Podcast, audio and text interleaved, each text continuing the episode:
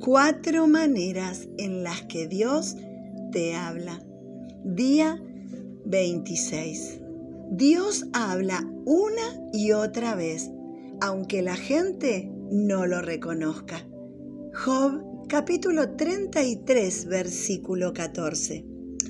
Muchos de nosotros pensamos que estamos demasiado ocupados para escuchar las respuestas de Dios pero debemos tomarnos un tiempo para sintonizar y escuchar, porque Dios te está hablando. Job capítulo 33 dice que Dios habla una y otra vez. La pregunta es, ¿cómo hago para entenderlo? ¿Cómo hago para sintonizar y así poder escuchar la voz de Dios?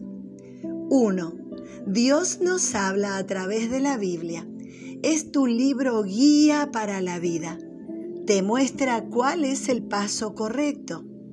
Es por eso que necesitas leer la palabra de Dios todos los días. Si no tenés un tiempo a solas con Dios y no lees la Biblia diariamente, Dios va a recibir una señal de ocupado cuando quiera hablarte. Debes mantener una comunicación constante porque la voluntad de Dios se encuentra en la palabra de Dios. 2.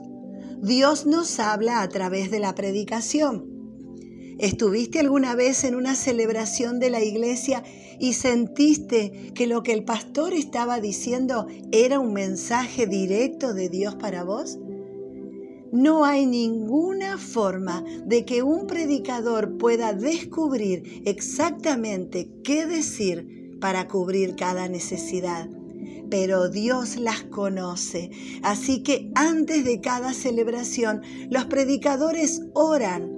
Dios, conoces a las personas y cuáles son sus necesidades en este lugar.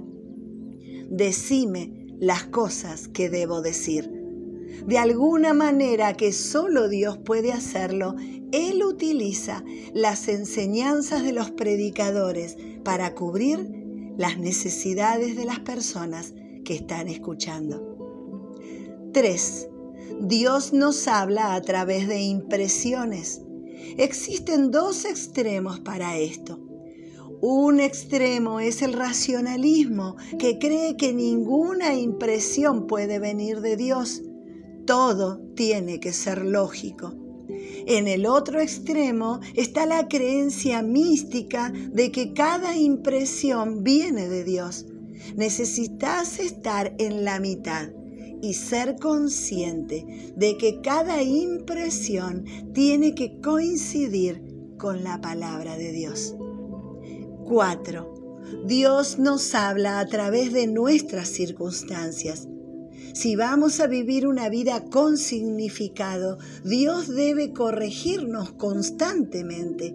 Y una de las cosas que Él usa para hacer esto son las circunstancias que llegan a nuestra vida. Cuando empezás a escuchar a Dios a través de las circunstancias, de las impresiones, de las predicaciones o de la Biblia, algunas veces él va a guiar tu camino en formas que no entendés.